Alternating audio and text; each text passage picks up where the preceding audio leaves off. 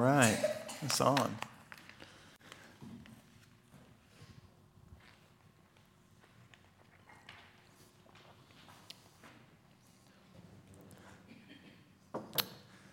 Um,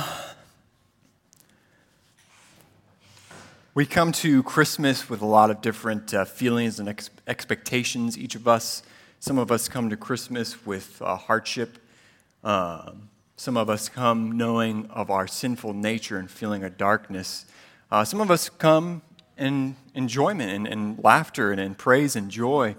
Uh, wherever you're at, though, I think we really really need a good reminder of what Christmas is all about, as it's so easy to be distracted, whether it's a good season or a bad season for you right now. It's so easy to forget uh, the Christ part of Christmas.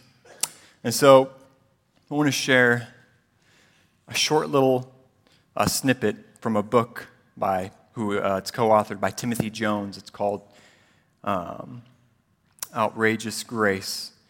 or it's actually called a co authored book named Proof, and it talks about outrageous grace.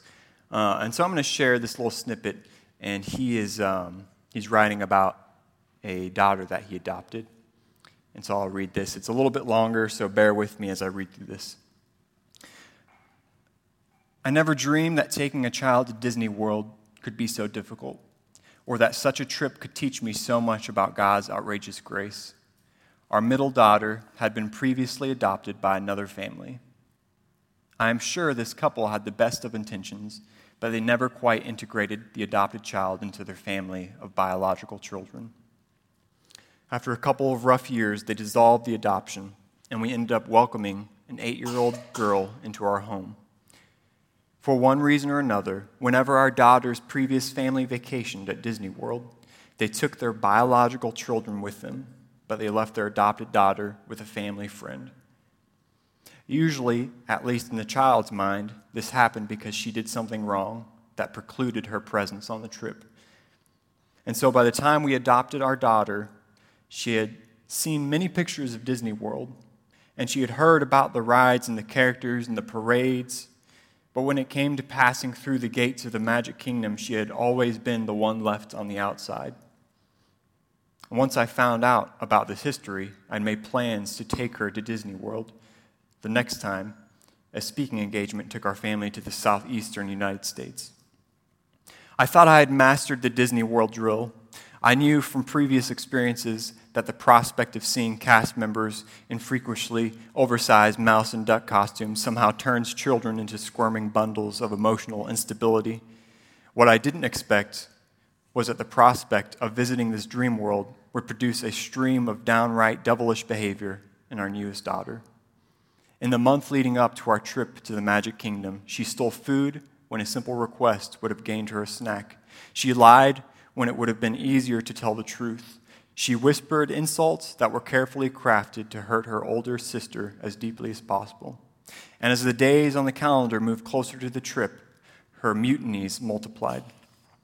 A couple of days before our family headed to Florida, I pulled our daughter into my lap to talk through her latest escapade. I know what you're going to do, she said flatly. You're not going to take me to Disney World, are you? The thought hadn't actually crossed my mind, but her downward spiral suddenly started to make some sense. She knew she couldn't earn her way into the Magic Kingdom. She had tried and failed that test several times before, so she was living in a way that placed her as far as possible from the most magical place on earth.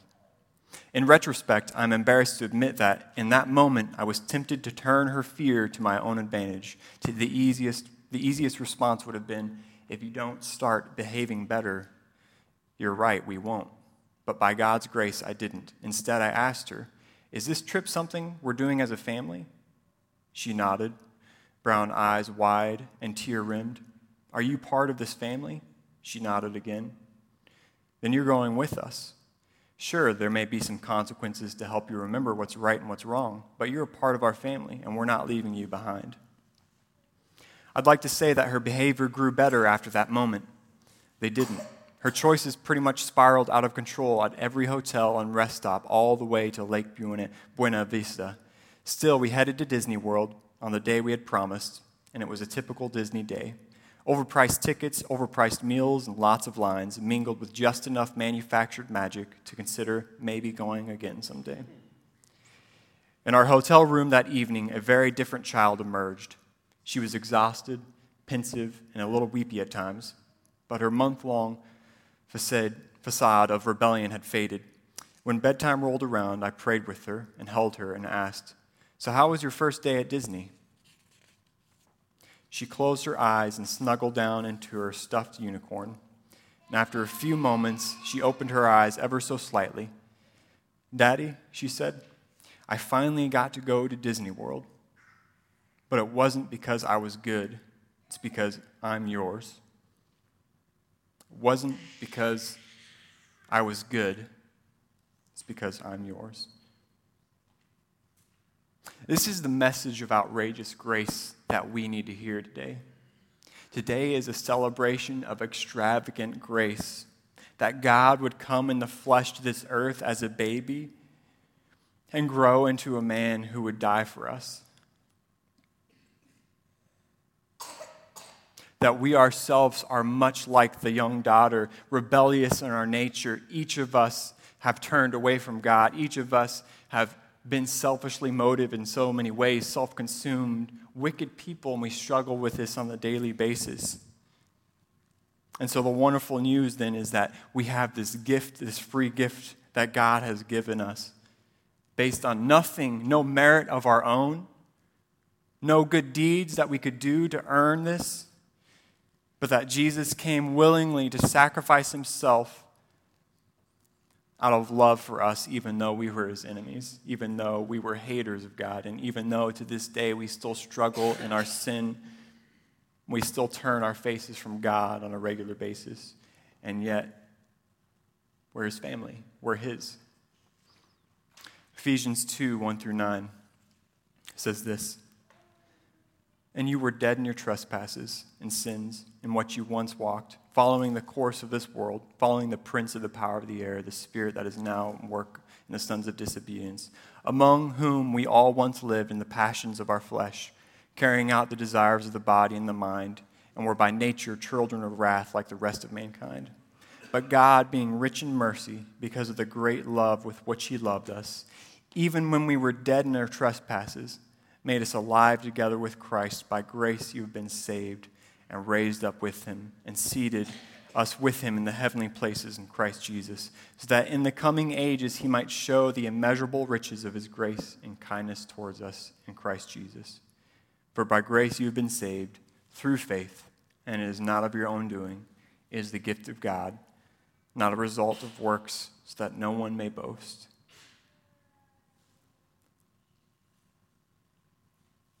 You cannot pardon your own sin.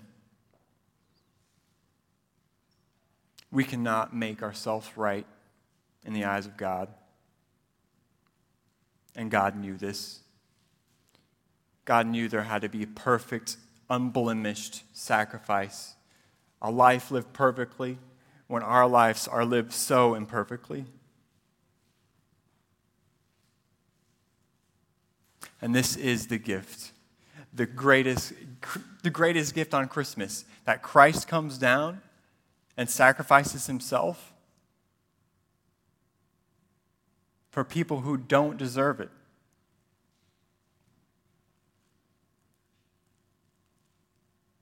David Mathis says this Christmas is not about the worth and goodness of humanity, but the mind blowing mercy of God. in a time when it's so easy to be caught up in the hustle and bustle of Christmas, when it's so easy to be distracted by the family get togethers and the food that has to be prepared, or the traveling and the expenses, and all these different things, whether good or bad. My hope today in my own heart and for each of us here is that we would go home, we would celebrate Christmas with each other. We would enjoy the gift giving. We would enjoy the food. We would enjoy the family time. But ultimately, we would remember uh, this story of this young girl and know that it's our story. That for those of us who are in Christ, we celebrate knowing that we have been given outrageous grace that has nothing to do with us. We should revel in this. That no matter how messed up you think you are, Christ died to free you from the bondage of sin and death. We go home, we celebrate this day, we celebrate this every day. For those of you who have not accepted this free gift of salvation that is found only in Jesus, I pray that you realize, like the little girl in our story, that God is good and you are not, but that God has made a way for you to be in his family. That God loved the world so much that he gave his only Son, that whoever believes in him should not perish, but have eternal life. Believe in the sacrifice of Jesus on the cross for your sins and be God's sons and daughters. So, Cars Church, may we be a light on a hill. May we be a church that reflects this in our city.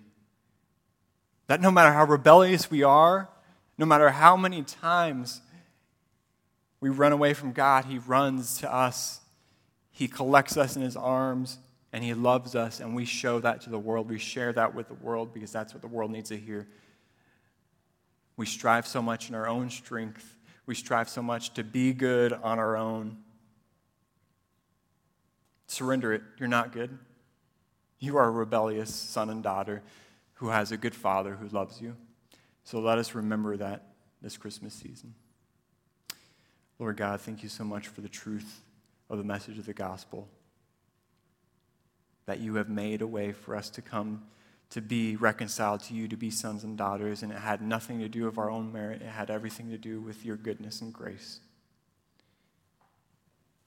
May we go home today. May your spirit fill us. May your spirit remind us of these truths, Lord, as it's so easy to be distracted. Pray these things in Jesus' name.